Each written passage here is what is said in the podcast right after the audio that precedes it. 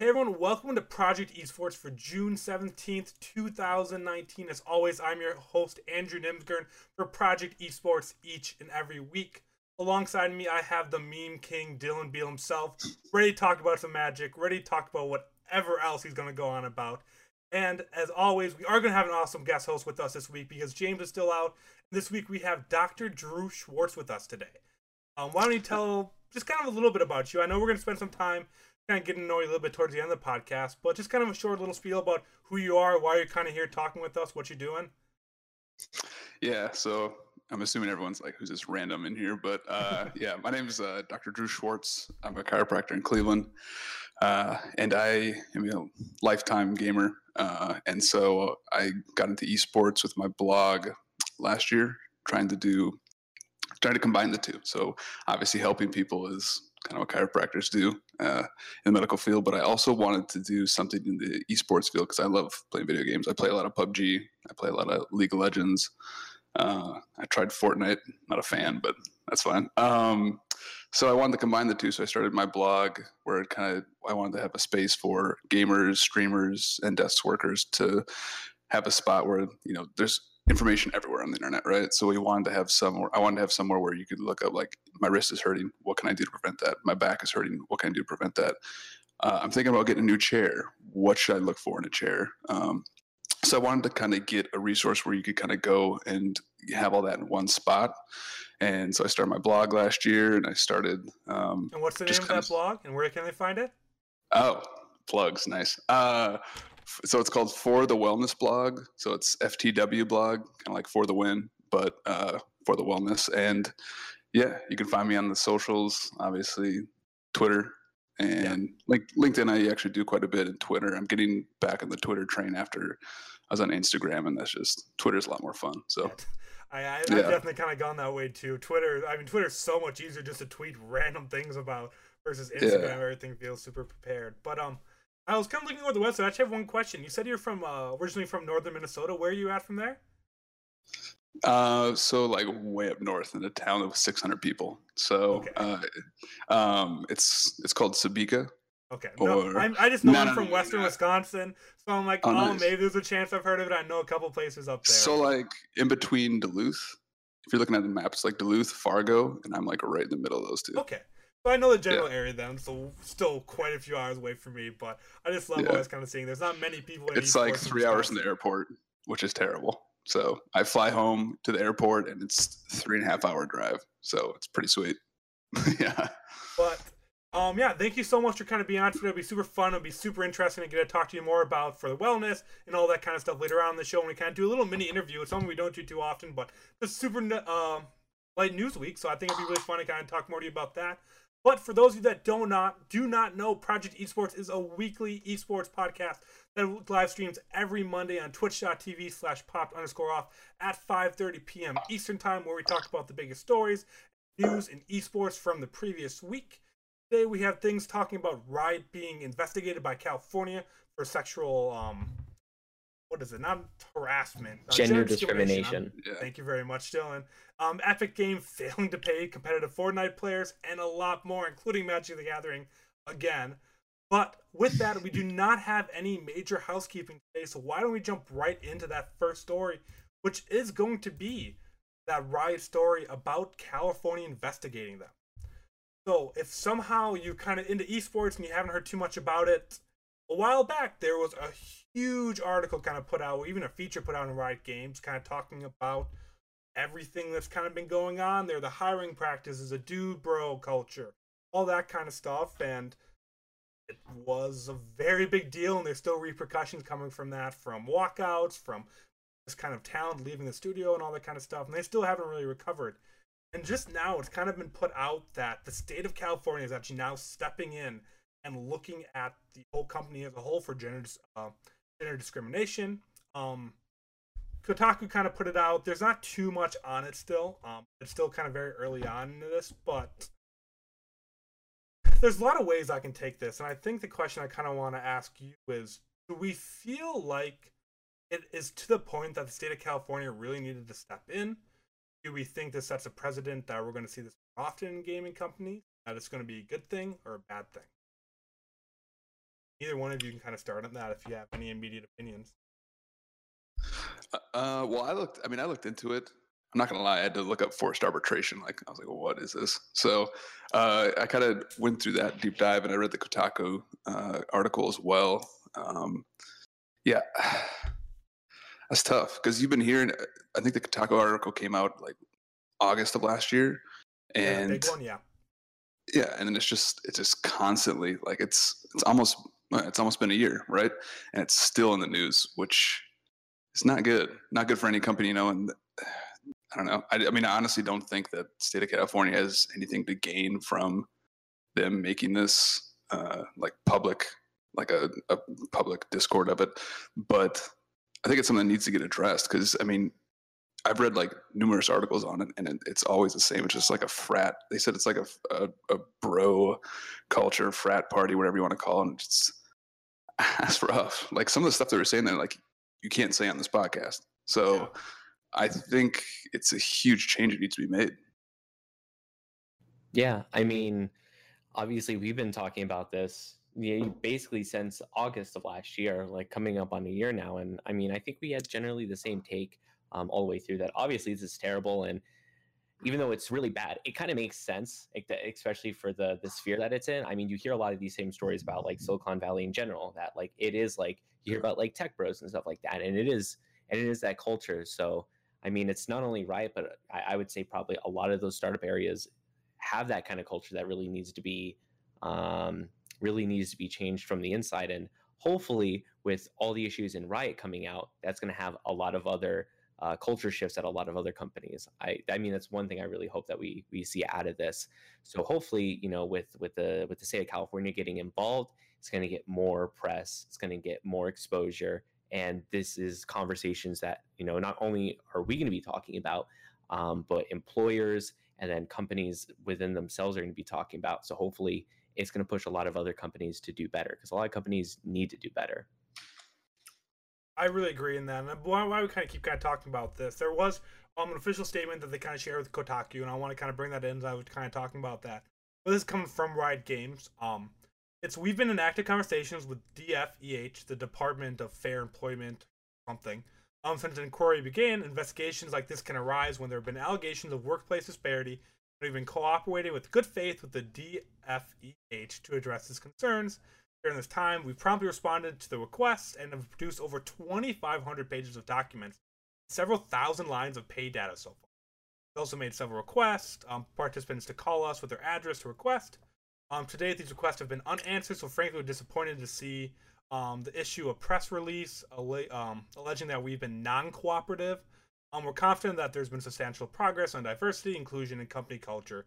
Look forward to continuing demonstrating this to the DFEH. So, whichever party is actually being true, if both are being as cooperative, you never really know because it's all kind of internal politics and that kind of stuff. But personally, I I think I think this isn't going to be as big and as groundbreaking as we think it's going to be with them really getting involved. Um, I think really there was an, a lot of pressure being put onto them through the walkouts, through people in the industry that have really not let Riot live it down. Like you said, we've been talking about this since last August. Has not gone off the conversation table since then. And this might bring the scope to a bigger population. I don't think that's always a good thing. I mean, we've seen when bad news in gaming and esports reaches the public masses, it really just kind of brings that whole idea of how bad gaming is and how unfair and how nerdy and all that kind of stuff it is. And I feel like that's the only thing this is going to do is to bring that general um, pop general population into it, looking down onto it rather than forcing Riot to make more changes. Guys, but I mean, that's... that's just a side effect, though. I mean, there's a side effect of like them not doing what they should be doing. And I mean, yeah, it sucks that the general population is going to have to hear about, you know, this gaming company being bad, but this gaming company is being bad. so I mean, it's yeah. it, it it sucks. It sucks that people are going to turn on CNN and you know I might talk to my grandparents or whatever, and they'd be like, "Oh, I, I heard this uh, the, that League of Legends video game is, is hates women." I'll be like, "Well, kind of like you're you not, you're not wrong." Game? And you're like, "No, I would never play a game like that." yeah. yeah, I mean, I mean, there was a bunch of uh, like this goes back to that forced arbitration, but it also goes back to the whole culture thing too. Is uh, for instance Uber, like Uber, it was terrible. All the stuff that was coming out, like it was literally, it was for I was like two or three months. Where it was like almost every day there was some something else just crazy come out of Uber. Yeah, you know, it is. You know, people are going to talk about it, it's going to look at a negative light, and that probably really helped Lyft, honestly. But at the same time, it's it's like painful conversations that I think really need to happen because otherwise it's just I mean it's not good. Like I run a business and granted it's not as big as that, but you know I have two employees. Like I would never you know promote a culture like that. That's I mean I can't even fathom that. You know so I think it's a step in the right direction and especially in California, like you said with Silicon Valley, I think that's going to be you know, it might take a step for those guys to get in the right direction as well. So I think that I mean, that was a really good point as far as the Silicon Valley stuff too. Yeah, I guess I, I don't have a ton left with it. I just think we're kind of starting to see it in gaming industry as a whole and esports as well, but we're kind of hopefully seeing some of that OG culture is kind of finally going away. I mean, when esports and Riot started, the entire culture and how people were treated and how things were tweeted treated um, were so much different. I think now any companies that are still like that are being called out, and hopefully those are going away. So I think Riot is definitely a huge name in esports, and seeing them be called out and be the big topic for about a year now is definitely going to be good for the industry as a whole. Because clearly, if I mean Riot can get pulled called out for it, anyone in esports can. So hopefully that kind of prohibits from happening in the future. But that's really only a hope. I mean, you never know happen. But I, I think as shitty as this conversation really is, and that it's been going on so long, in the long term, it is going to be good for anything that's calling out um, gender discrimination or anything like that is going to be. But um, yeah. any closing points on this conversation or anything else you want to bring up or kind of talk about? I'm gonna kind of yeah. Yeah, I want I want to kind of leave that open if you want to kind of get off topic today because it is a very light news story. We're a fourth the way done through our news stories already. So if we do want to go off yeah. on tangents that we normally do, we do have the time for one. So I just want to always leave that open if we want to talk about something else. But if not, Dylan, let's talk about Magic to yourself because you're the only one that plays All right. it. All right. Buckle up, everyone. So I'm gonna I'm gonna give you the rundown. I'm gonna give you the rundown, and it's we're gonna take it from there.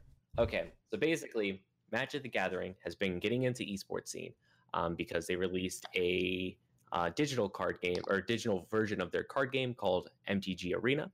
Um, it's been doing very, very well, and it's now positioned to compete very heavily against uh, other, you know, huge esport trading card games like Hearthstone. And so it's been getting into the esports news recently because they've revamped how their their you know pro system works. So before um, before there was MTGA, um, basically everyone just played in paper for the most part, um, like the physical Magic game. Um, but now they're reworking how that that pro scene works. So they're just calling it esports in general. So even their paper version, they're still calling esports. Um, yeah, but they did they're because they're they're considering that all their competitive, like all their competitive branches are now just esports, just to keep things simple because they really are the same game. The only big difference is that one is in paper and one is digital. For the most part, there's other semantic things, but you know, if you're physically playing the game, that's that's the only difference. So they created this thing called the Magic Pro League, where they wanted to put players on a salary um, and promote the game and have people on Twitch watch it and follow the league. Now, the issue with it is that it was um, absolutely terrible. You know, it wasn't really a good viewing experience. The format they were doing didn't have really good games, and it it it's just been a huge, huge mess. No one knows how to actually earn a spot into it. It feels it feels like they just like took a bunch of pros randomly and just kind of threw them in there, and it kind of is culminating to this point of where recently, um, I guess, famous card game person Brian Kibler called him out and I say famous card game person because Brian Kibler is like one of the biggest names in in all card games. So he originally got his fame um, from Magic the Gathering. He was a pro player. He was, you know, he was one of the best. I'm pretty sure he's a Hall of Famer. Um, then wait, wait, wait, wait, wait, wait, wait. The Hall of Fame for Magic the Gathering. Yes, there is. Is there like an um, official induction ceremony?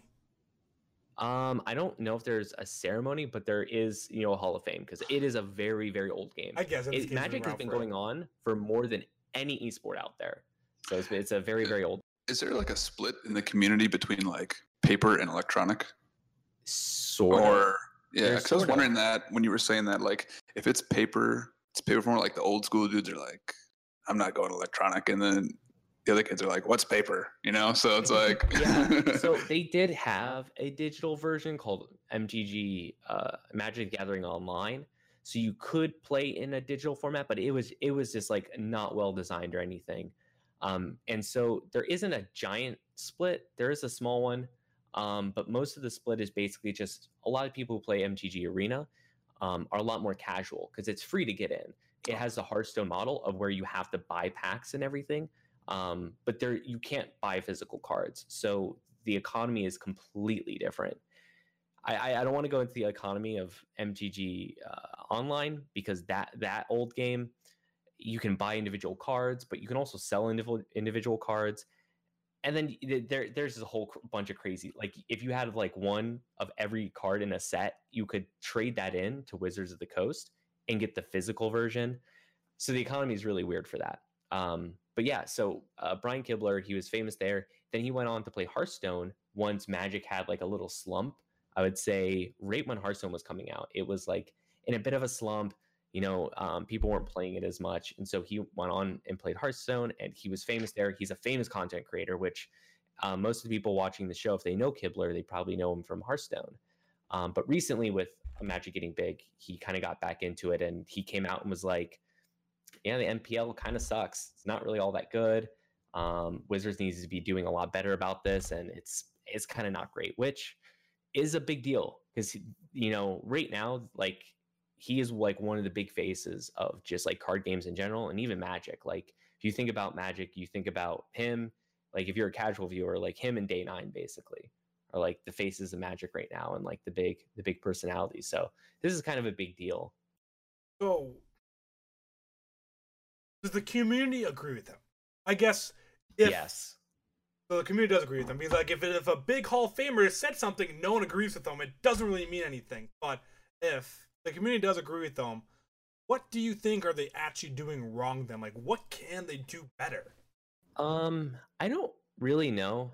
So the unfortunate thing about Magic is that everyone is always going to disagree with what they're doing, regardless. Everyone's going to think the system isn't good. Oh, so you mean the online Um, community in the general? yeah, I was gonna say like, Yeah. every- yeah, Yeah, but this one, I mean, if you have like, because there's been players that dropped out of it because it's not good, um, because they don't like the way that it's run. they dropped out of both, or they like switched from Magic. no to so they they dropped they dropped out of this this um magic pro league specifically so they dropped out of that which is a huge deal because this is supposed to be the thing that um magic pros earn a living off of because before this it was incredibly hard to earn a living by just playing magic because you had to fly out to tournaments and they were very expensive and it's really hard to win uh you know a top eight of a tournament when it's all open and you have thousands of people playing and like it's a card game so yeah you can you can be really good and place top eight consistently but you know sometimes you're just going to get unlucky sometimes and get knocked out and there's really nothing you can do sometimes Yeah, because I was I was watching a couple of his videos, and he was saying something like, "Yeah, you can be one of the best players, but it's you can get hit by RNG pretty hard. And even though you know the best player, I think he said something like the best player isn't going to always win, right? But they'll place consistently. But sometimes you just get RNG, you just get you just get screwed. yeah know? and it's it's really bad because if you're you know you're hoping to win that tournament or place for that tournament because you need a paycheck to pay the bills then like it really sucks. So this was a way to kind of offset that by you know giving players a way to play the game consistently and get paid for it. And if you're having players go you know this isn't good. I don't want to do this even though i'm getting a salary for it that's a really big deal. That's really bad. Yeah, because it you know his video was saying something like, and I uh, one of the big points was he was saying there's no like direction, there's no like you can't like if you have a favorite player and they're in that tournament, sometimes they won't be featured, so you just can't watch them. Period. Right? And I Yeah. was my connection with that is you know you, when you build a fan base, you need to have a connection right with a player. I equate it to like the old school. If you remember the old Cloud Nine roster with like Meteos and Hai and and Sneaky all those guys, like yeah, they weren't the best, but everybody loved them. And Cloud Nine, I think that really helped propel Cloud Nine because you know, you know, they're not doing the best in the in the tournaments or anything like that. But man, everyone loved them. Everyone loved the content they were creating. And if you don't have a connection, like with a game like uh, Magic or something like that, you're not going to grow a community base. You're not going to get like the casual observers to to follow it because everyone's like, well, I can't watch my favorite player. I don't have a connection with them. There's no content. There's no anything like that. So, I mean, what's the point Yeah. to watch? Yeah, or I- No, try and join? exactly. I love that point, and I think more than even in traditional sports, I think having a personal brand, and I think that's why Twitch streaming's so big now, is that if you're not constantly in the eyes of the consumers, especially people that play a lot of games, spend a lot of time online, you can get left behind, and they can move on to different content creator, different players, something like that, so quickly, especially in esports and just kind of video games as a whole, because there's always so much in front of you. There are thousands, thousands of Twitch streamers. Like if you're not constantly building your brand, interacting, go to the back. Hundred Thieves, they're not the greatest organization in a lot of things outside of the well, Call of Duty World League, really. Yeah, But people love them. They're a huge brand. People talk about I them all them, the time yeah. in esports. That's because of their brand and the content they create. So I think that's a great point. I can actually see why that pisses off a lot of Magic pros. That yeah, if hmm. you're the best player in the world and not featured, like what good is that for them? and yeah, it's on like the player, you know, to make their own stuff, but it's also on the company as well. You know, the company, I don't want to say owes it to the player, but the reason that company's making money is because people watching them want to play that game and be like them, right? So the, I think the company also has a somewhat obligation to be like, all right, we need to help support these guys, get some content out for them. They're not going to get picked up by a huge, like 100 Thieves isn't going to be like, yo, we need to hire a magic person today, right? So if it's a smaller genre, I think they need to have something where you know the the company says, you know, we need to promote, we need to get some content, we need to have relatability to these players for our brand to grow as well. So and No, I- I yeah, and that's ex- that, that. that's So- exactly right because we saw uh, companies like Tempo Storm, like teams like that, picking up Magic players recently, basically just to be streamers. They're not picking them up to play professionally, like go out to all these events and play. They mostly just want them to stream because you know, like we were saying about the personality, streaming is like the ultimate form of like seeing a player's personality. You just get direct access to them. You get to see them playing, only them playing, and you know that's what a lot of teams are investing in is players as personalities rather than just going out and competing.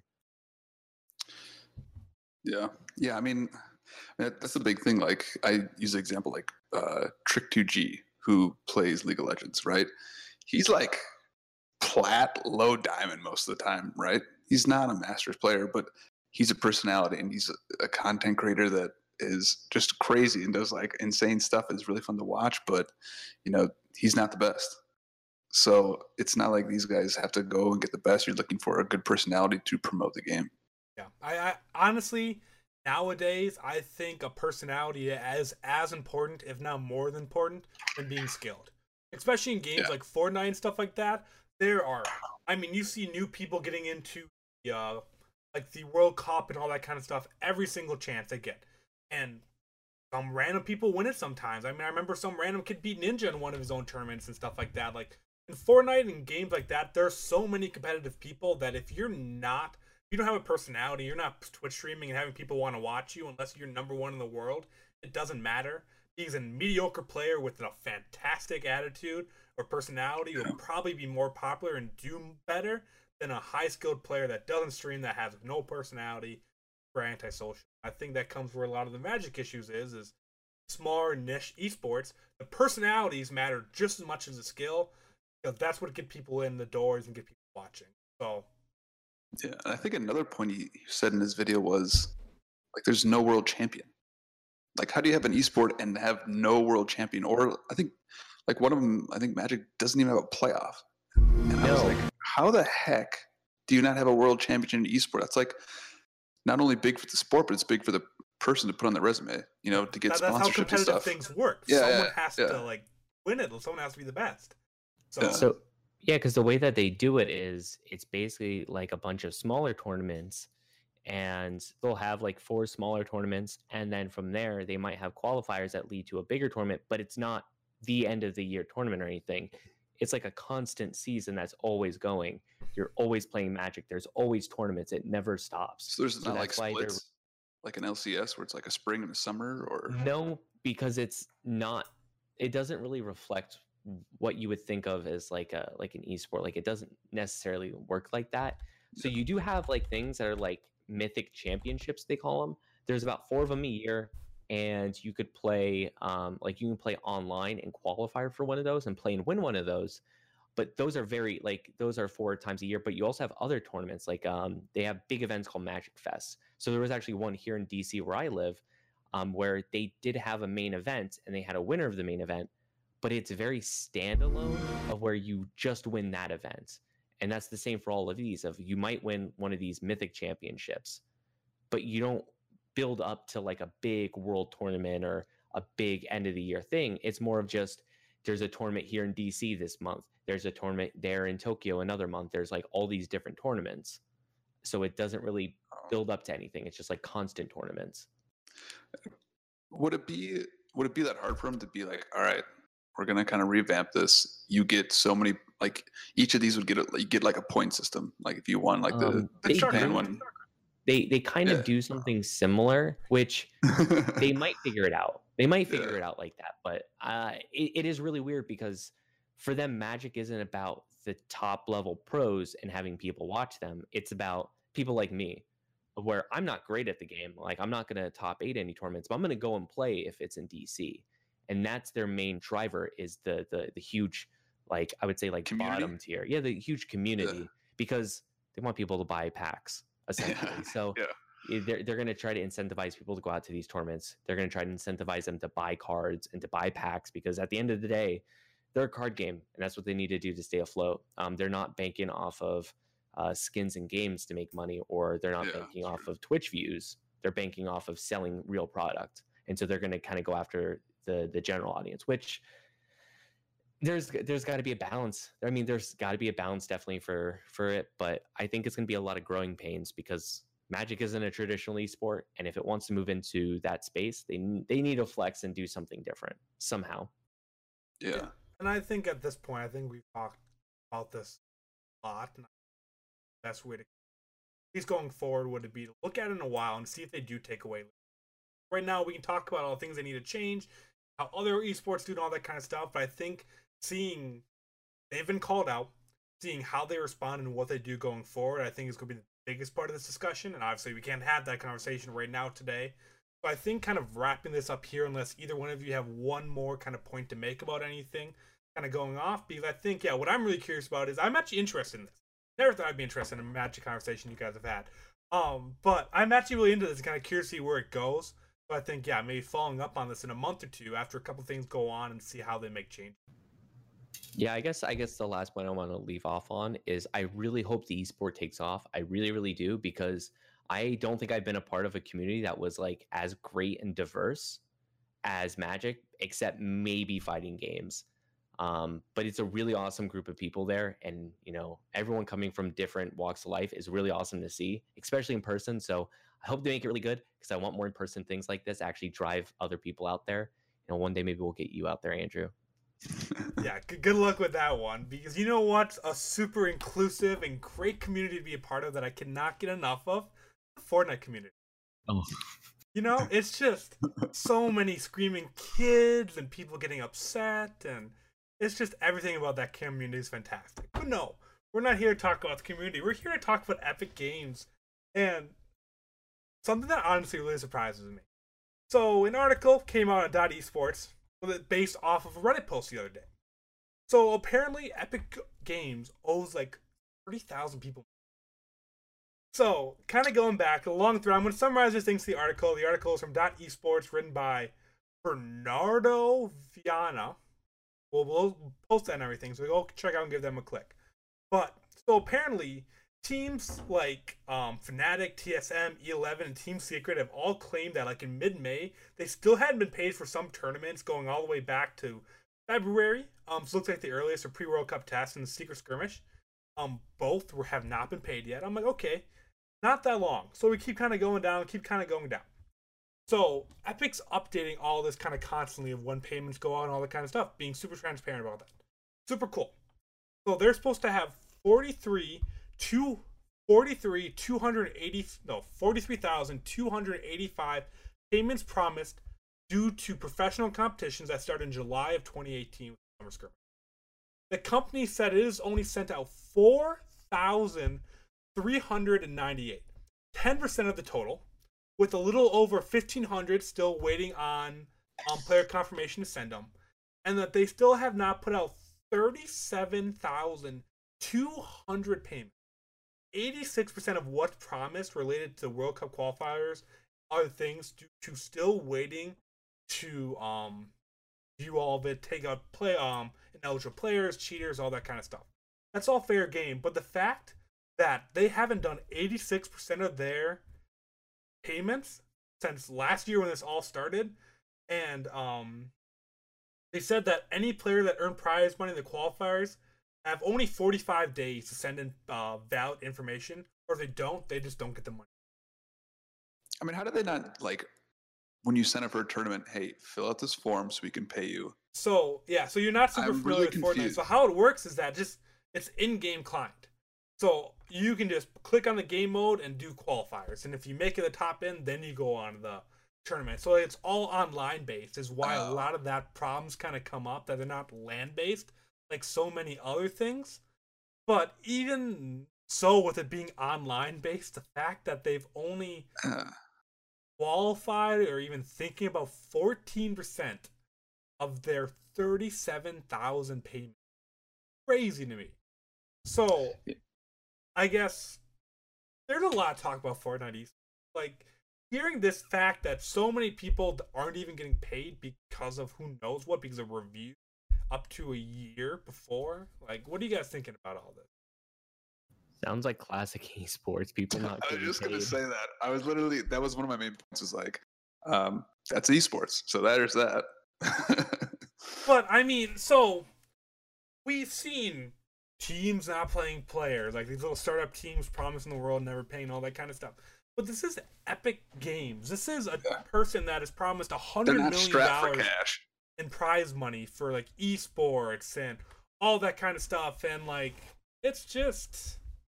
I don't know, like you, you wouldn't see this happening with Riot. I feel like sure, there's a lot of payments to small amounts to individual players and verifying and all that kind of stuff, but you're dumping countless million dollars into this and you can't even get the money to people who should be getting it.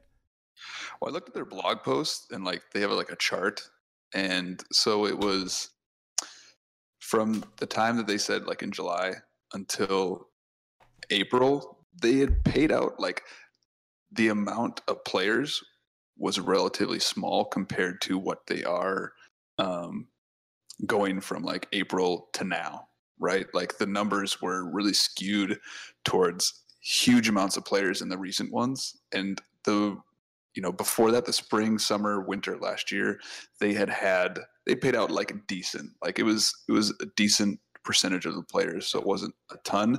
But the amount of players from that period until from april to summer is massive. Like it's not even close. So i can see where the the percentage gets skewed really bad because the amount of players in that pool was really small prior. But still like how do you not pay people? And you're just making bank. Dylan, I know where you're about to go with this. Don't go based off what chat. I just want to kind of hear what you want. I want to ask that question afterward. So, just what what are your initial thoughts on this before we kind of go a different direction with it? Uh, Epic Games bad? I, I mean, I don't really know what what the thought is supposed to be. I mean, pay pay people. You're a big company. Just pay them. And I mean, I, I understand. I feel. Or I mean, do you think the 45 days to get in correct information, all that kind of stuff, is fair? Do you think methods and what they're doing it are unfair? Do you feel like they should have more than 45 days to try to put in information? Do you think that's a fine number? I don't know. I mean, I think you should. I mean, you should be communicating very um, openly. You definitely. It shouldn't be. It shouldn't be at this point. Like you should be communicating with everyone. You should be like, hey, like here's what's going on. Here's when you can expect payments. We're a big company. We're gonna pay you. Like it. It shouldn't be this big of a deal. Like it really shouldn't.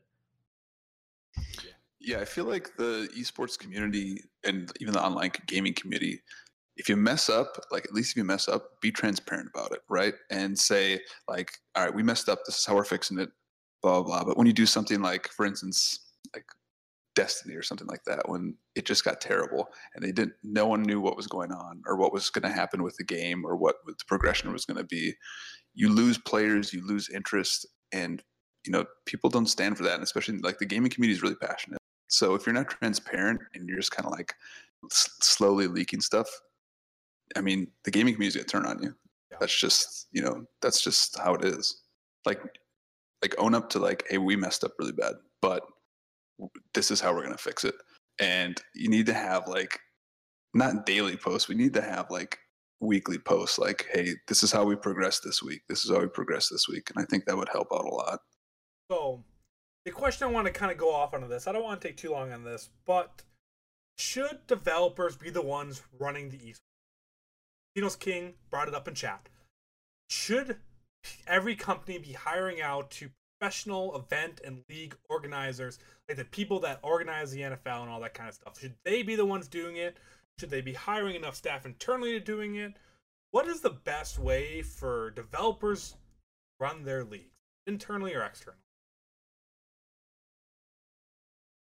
I don't. I honestly don't know the right answer for this. Yeah. This is like one thing I would say. Like, I don't think I'm knowledgeable enough to know the answer to this, which is a which is probably a, a, a Project Esports first of me not just saying things to say things, but I really don't know because it's really tough. Because I know of a lot of tournaments out there that are run by the community that do amazing things, and they're wonderful and they're great.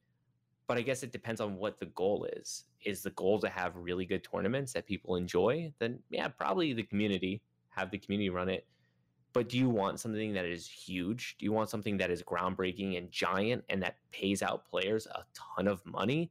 Eh, Maybe you want the the game developers to be doing that. Then I I don't know. Yeah, I, I feel like you know, like you said, if if you want something to be, oh, for instance, magic. Like if you you know if you want something where the community has a ton of fun, then I think that's you know that's really good. You you want to have an engagement like that. But if you're in it like, look, we got to make ton of hype. We don't want to make a ton of money, like you know Epic is doing. I think you want to hire pros. I don't, you know, that's the classic thing. If you, if you don't know how to do something, get someone that does. Yeah, And I, mean, totally agree. Hire gamers. Yeah, and we do see that. I mean, Epic could turn this around. I mean, they did just hire Nate Nanzer, the man that built the Overwatch League. So I mean, maybe that maybe that is them seeing that they're not doing this well. They want to take it seriously because they've announced that he will be doing primarily Fortnite. So I mean, Yeah. they're hiring someone that knows how to build leagues. So maybe next year for their esports effort, we see something different. I. I, I like bringing the questions, but yeah, I just agree that there's a lot of game devs that don't know how to do things right, and there's some that do do it well. I think the I think Riot has figured out esports pretty damn well. They do the LCS, the LEC. I feel like it's all organized. There's not ever major issues and all that kind of stuff. I feel like a lot of that runs pretty smoothly compared to some other esports. So I think some could use help. I think some do it fine. So it's just a question that I, I- thought I was curious to kind of see what you guys think about internally, externally. Like you said, we've seen two examples of people that did not run their leagues well: Magic and Fortnite. And we have Owl and we have of- Always two sides of the same coin. But um, anything else we want to kind of talk about this? I mean, yeah, Epic bad. Pay your people. Figure out what you gotta do to get that done. Is there anything else we really want to say about this? No, I think, I mean, Riot, Riot with the franchising, I think did a really good job, and you know, even um, between the regions, I think there's there's a difference between like look at LEC and uh, NA, like LCS. I think LEC does an amazing job with their personalities and their teams and getting really cool sponsorships. And I, I mean, I obviously live in North America, but I love watching LEC. I mean, the, just the production just feels so much better. I like the personalities more. Um, so, I mean, like you said, I think Riot just did a, a, a really good job, and I think isn't I think Call of Duty's doing franchising as well. Call of right? Duty World League should be launching next year. So, yeah, more. Yeah. Fra- I, I I don't think franchising is right for everything. I think for some of these bigger ones, it is. I think Call of Duty should work. I think Owl will work. But um, franchising is a big conversation. We've talked about a lot, and it's it's right for some, it's wrong for others. So it, it's it's hard to just say franchising works for everything, but I think that's the answer for some esports, and I don't think it'll ever work for Fortnite though.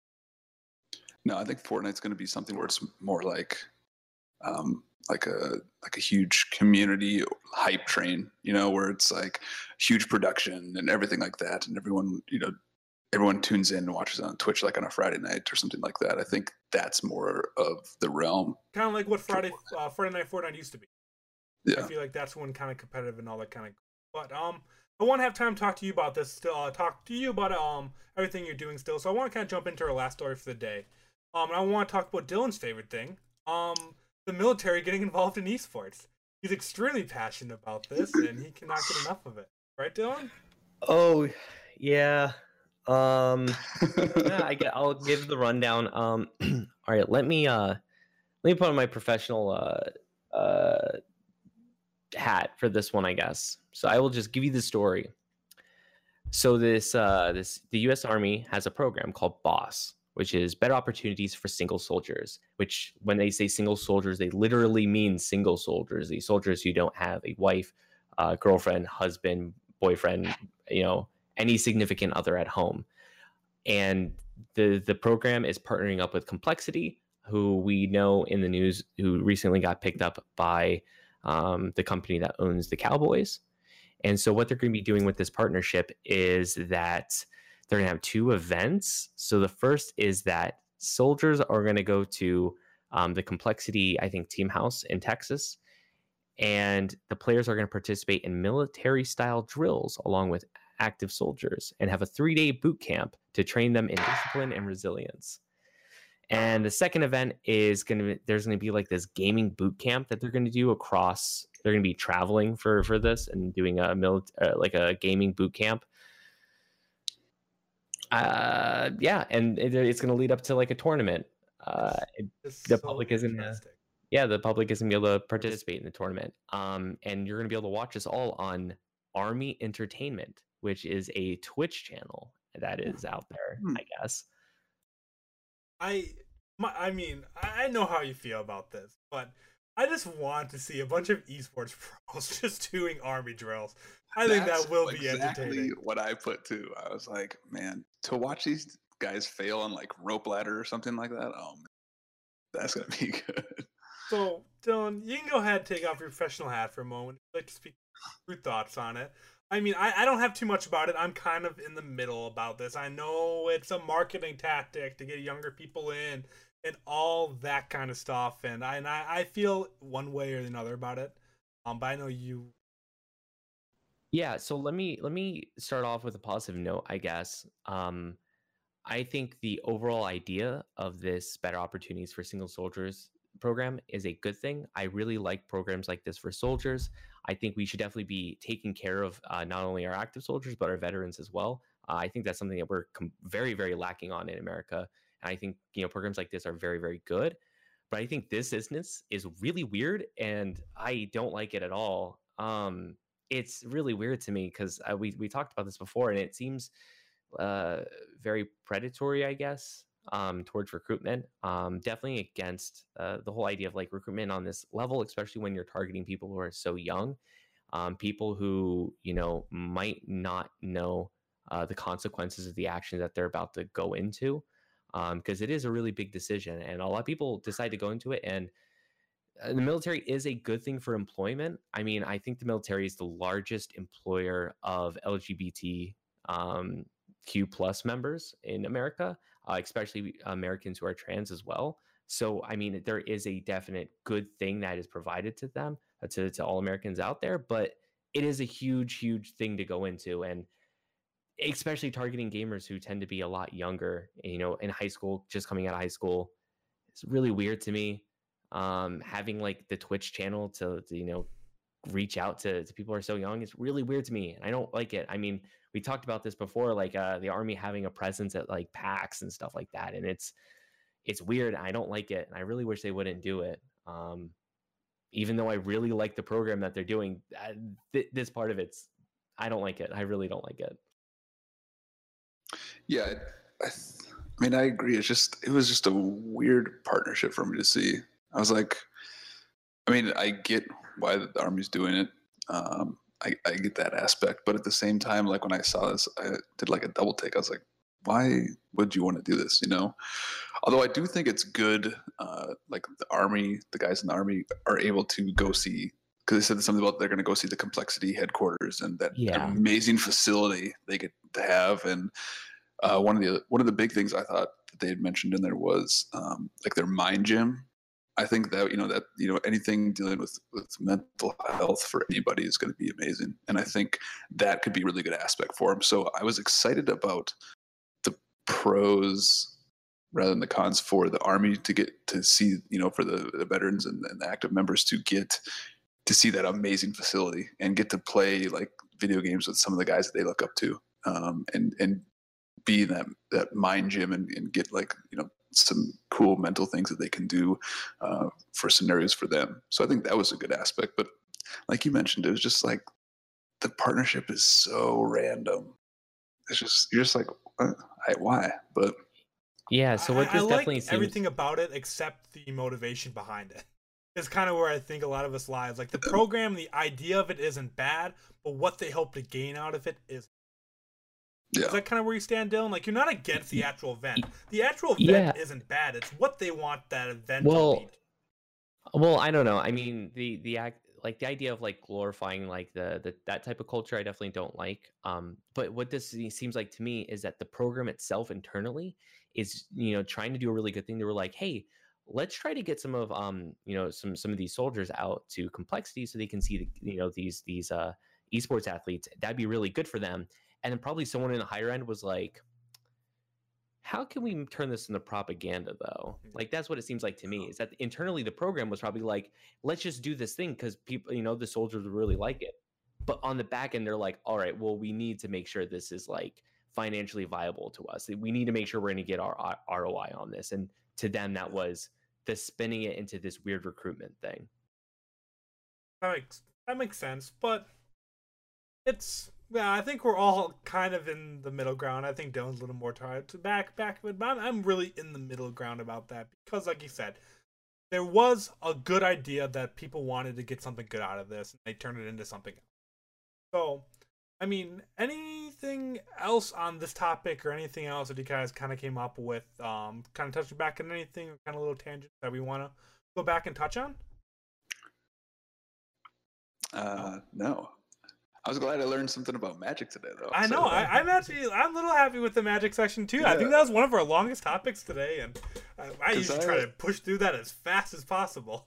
I think Net, I think I watched a Netflix documentary on that. On the Netflix, uh, they I think they had a like a, a documentary on. It's probably like five or six years ago. I think it's like an older one, but I watched the whole thing and I was like, that's pretty cool. Like the community just looks so tight knit. It looked, um, it like you said, it was just totally diverse. Like everyone was completely different, which was awesome to see, and to see it so close knit was was really cool yeah compared to like a community like League where it's like super toxic. Yeah, I mean, don't wait. Don't get me wrong. Like the magic community is very toxic. Oh, There- there is a huge people are very toxic, but there's a lot of really good members in the community. And if you want more Magic the Gathering on Netflix, there's gonna be a TV show coming out pretty soon that's gonna deal with the lore of Magic the Gathering. Oh, I remember Oh, you that. nice. From Is it gonna be like like an uh, animated or? Yes, and it's and Oh, I did for- see that.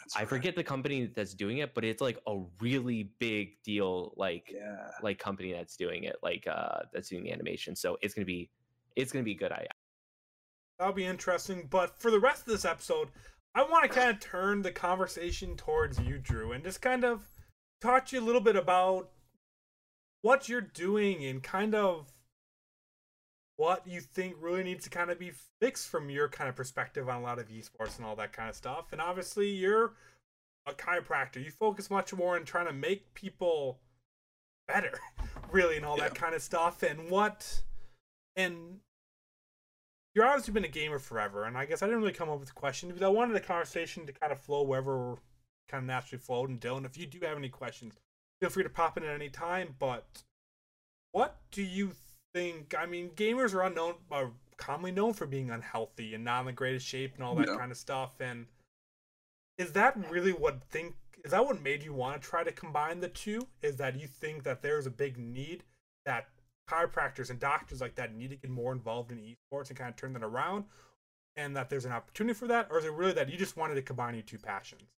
I think it's a combo of both. Like like you said, I started gaming on regular Nintendo when I was little with Duck Hunt and Chip 'n Dale Rescue Rangers was oh my god and Ninja Turtles. Like I I've been playing video games like my whole life, and you know in college I played a lot of competitive Halo, and we would just be we would just be like trash human beings. I mean, we would drink Mountain Dew all day, and you know you would go get Taco Bell, and then you'd put in like a five hour session of Halo. We played a lot of Halo One, Halo Three, so I definitely am super familiar with that culture and how you know gaming um, does kind of get a bad rap for that, and to some degree, it's warranted, right? But I think you know you've seen a trend lately where a lot of you know streamers are they're streaming and they're going to the gym. They're streaming, go to the gym, and I think the culture is changing, which is really good um, from the Doritos, Mountain Dew, Surge, Red Bull days, right? Yeah. But I think there's a definite need because there's a lot of people that you know don't know, and even not even in gaming culture. Like I think a lot of people don't know how to um, like what should I do if I want to be a little more active? What should I do if my wrist is killing me and I'm still playing? You know, so I wanted to combine those two, but I also wanted to, like I said, have a resource where if you have that question, you can go look it up and it's there. Um, and I was really new to the blog scene, so like my first, the first rendition of my website looked like a third grader did it. It was bad, right? So I I've progressed in my writing and progressed and I revamped the site I think like two three months ago. Um, so I, I wanted to make it easier for everyone as well. So let's see. Long story short, I think you know there's a huge there's a huge need for that, um, and it, with even esports, we're seeing progressing to regular sports, traditional sports, and you need to have that backing for athletes. And if you don't, you know your team's not going to succeed. So I think there's a there's the general community needs it, but also the competitive esports community needs it as well because they're coming out of that community and still some people have no clue what to do. Yeah. So And I think um, I, if, if, if uh, this wasn't you, I'm very sorry, but I'm pretty sure I saw on Twitter that you said you were working a little bit with uh, the Cleveland Cavaliers um, 2K team, right? yeah. Oh yeah, so, So what are you I've doing kind of with, with- them? And obviously they see the need for this. So I, I started working with University of Akron. They have a really big. Uh, they're probably like 45 minutes away from me. They have a really big Rocket League team, League of Legends team. So I started working with those guys, um, and I've worked. I started working with Cleveland State's esports program, which is slowly getting up and running their League of Legends team. Um, but then I, I've been talking with the Cavs for probably two months, three months, and finally started working on those guys probably three or four weeks ago.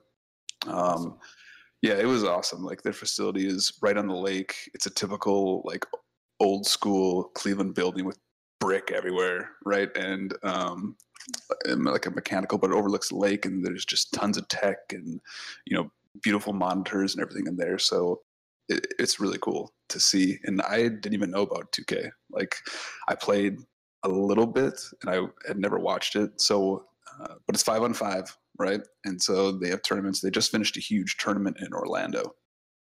Um, so I go in weekly, work on those guys. There's, I mean, it's a lot of, and it's a lot of difference between PC and console gaming, right? As far as injuries. Yeah. So console, and I, I play a lot of console where you're bent forward in that terrible position like this, right? And so your back's killing you, your neck's killing you, but your wrists and hands are all right because it's in a pretty neutral position. Yeah. But like PC is a lot of hand and wrist issues. Like if you play a lot of PC, you know, like you get the tingling, the numbness. And I've worked on some players that, I mean, they will go, I mean, they can barely push open a door without it just, the numbness just radiating down.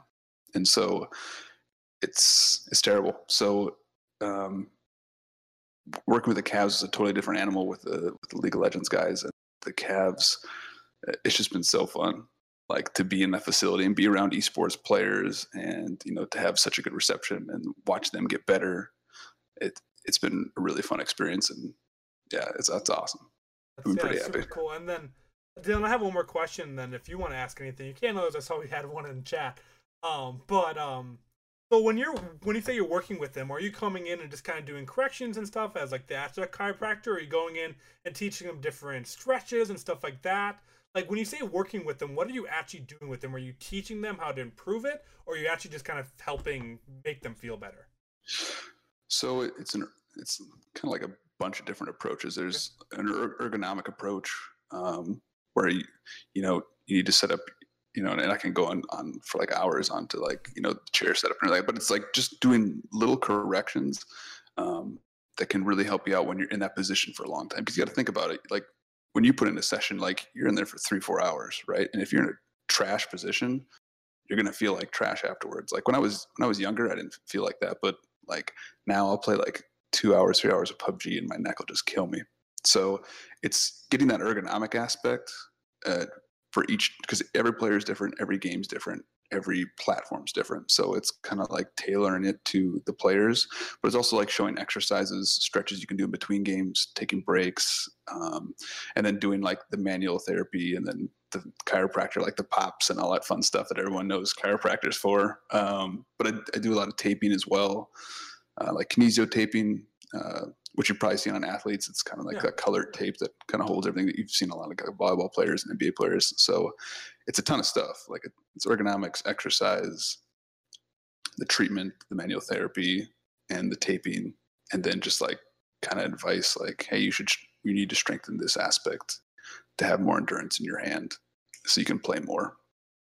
Because you know you probably played where you've played for like an hour or so and you're like man my hand's killing me. Well then your clicking your clicking's off your shooting's off everything's off. So if you can build that endurance up and not have that especially as a pro player you're going to do better you're going to make more money you're going to have more sponsorships you know it, it's kind of a snowball effect like you, you want to be the, the best you can be and to do that you got to kind of train your body just like a normal athlete.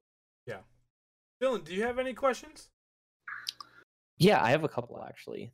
So I've heard this meme go around all the time. I need to know if it's true.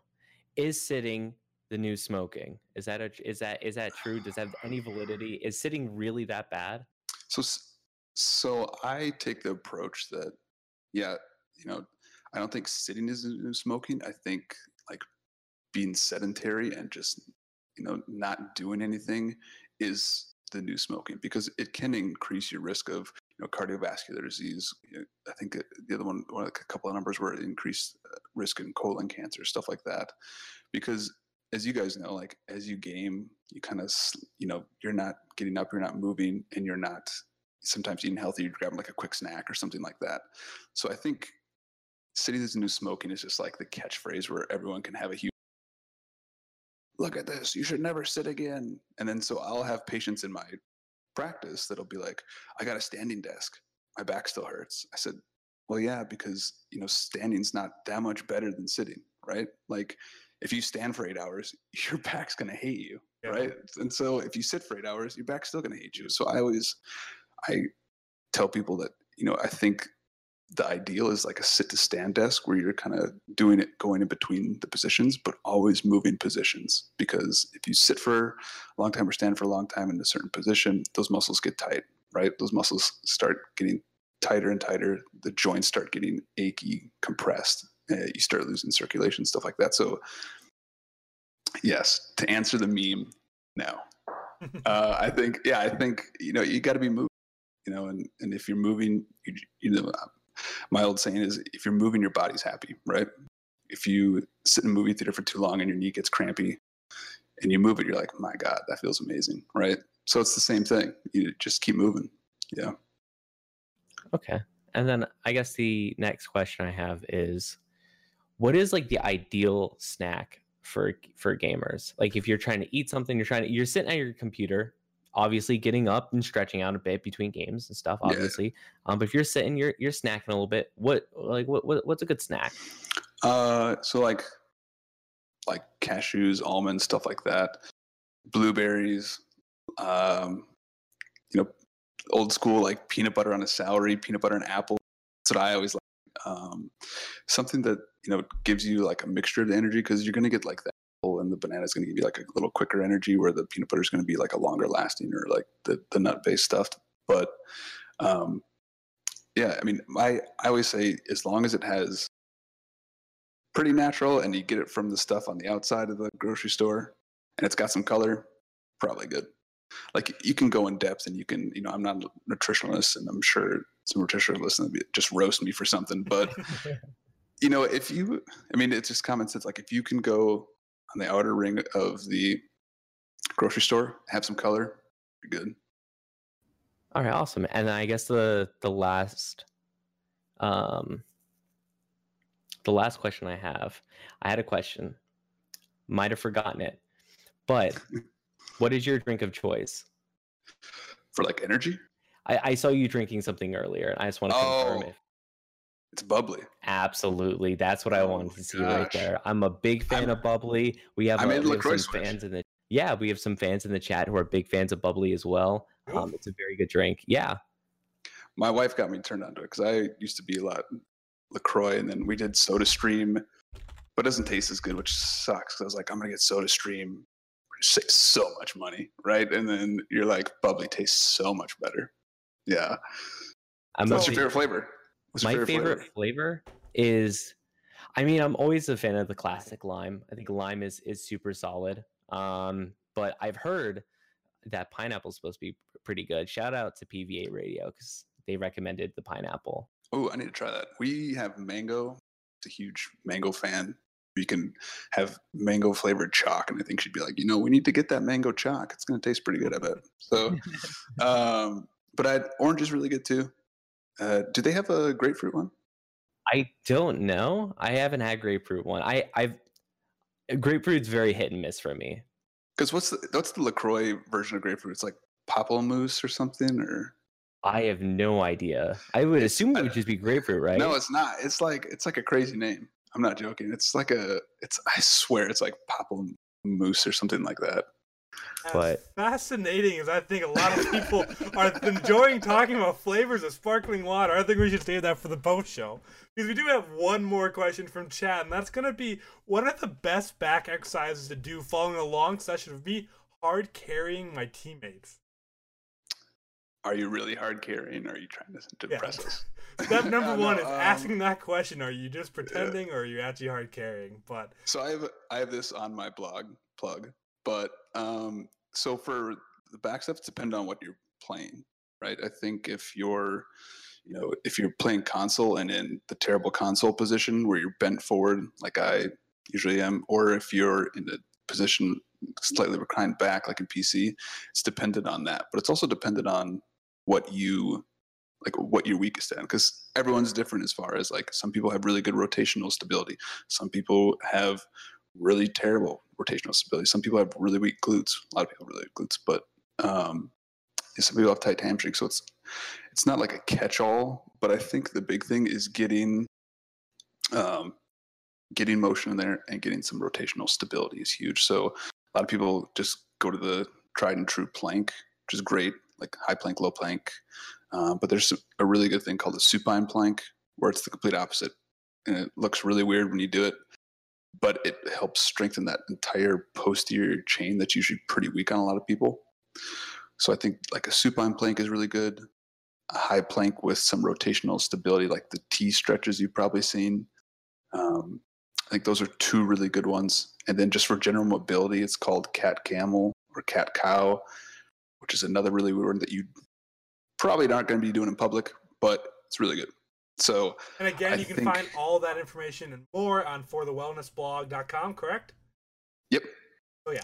So you can definitely go and check that out there and read about that article because that's a lot and I didn't understand some of it. So I definitely recommend just going and checking that out. There's a lot of so, pictures. There's a lot yeah, of pictures. Definitely. Yeah. But um, outside of for yeah, so for the wellnessblog.com, and then where else can they find you? I think we kind of start wrapping up the show a little over an hour. So where else can they find you outside of just the website? So the website, oh, I'm obviously like we talked about earlier. I'm on like Twitter. I do a lot of work on starting to pick up more on Twitter. Uh, I do a little bit on uh, Instagram. I do a lot on LinkedIn. Actually, I really enjoy being on LinkedIn because it's I know it's more of like a work environment. And it's not it's not toxic. Sometimes yeah. it's just nice. People are on there to work, which is really nice to see. Um, but Twitter, LinkedIn. Um, my practice is uh, in Cleveland, um, and then also anyone in the Cleveland area watching, I will be. I'm doing a presentation for healthy gaming for kids Saturday, uh, awesome. 22nd. Yeah, 22nd at one of the one of the big esport um, like LAN centers here in Cleveland called One Life to Play, um, and then we'll be on the radio tomorrow That's well. super cool. Yeah. So if you put it on Twitter or anything, Yeah. we'll definitely um, retweet that and all that kind of stuff because that's really two really cool things coming up there. But yeah, thank you again so much for coming on. It was super cool having you on. It's really nice to have you doing all your research and have opinions, even if you're not super into it. Great having you on and talking a little bit about that. So thank you so much for coming on. yeah, no problem. It was it was really fun. I enjoyed talking about esports and gaming in general. So it was it was a really fun experience. It was Yeah. good. Awesome. So yeah. So again, thank you everyone that tuned in for listening on podcast services, watching on YouTube, interacted with us and chat and all that. So thank you all so much for every single one of you. Um, really any interaction means whether it's following, a subscription on Twitch, um, liking our YouTube videos, anything on social media, everything means the world to us. So please go and interact with us whichever way you find most um enjoyable and let us know what you think of the show give us a five star uh, review and let us know what you really like what you don't like and we want to make this content for you so let us know what you do and do not enjoy every week on Project Esports Hey Andrew. What? You know we go live every single Monday. I'm talking every single Monday. We've been live through thick, through thin, through Andrew leaving us, through my my my scuffed half episodes. We always go live on twitch.tv slash popped underscore off every single Monday at 6:30 Eastern Standard Time. Right here. Again, that is twitch.tv slash uh, popped underscore off. Uh, if you missed a live show, that's okay because we put all the VODs up on YouTube please search our YouTube. Just search Popped Off Project Esports. Please subscribe. We're trying to get that custom URL. Um, but if you want to listen to the best version, my favorite version, that's the podcast version. We're on all the podcast platforms. Anyone that you like to go to to get your your your podcast, we're on it. Search iTunes, Spotify, Google Play, all of them. We're on it. we'll catch on to this very quickly i did not prepare you for this at all but i am andrew. I'm Dylan. And I am Drew. and thank you for watching the project esports podcast. We will see you guys all next week on twitch.tv slash pop underscore off. And as always make sure to check out popoff.com for all of our other esports and video game related content. Thank you all so much for tuning in or listening. We'll see you guys next time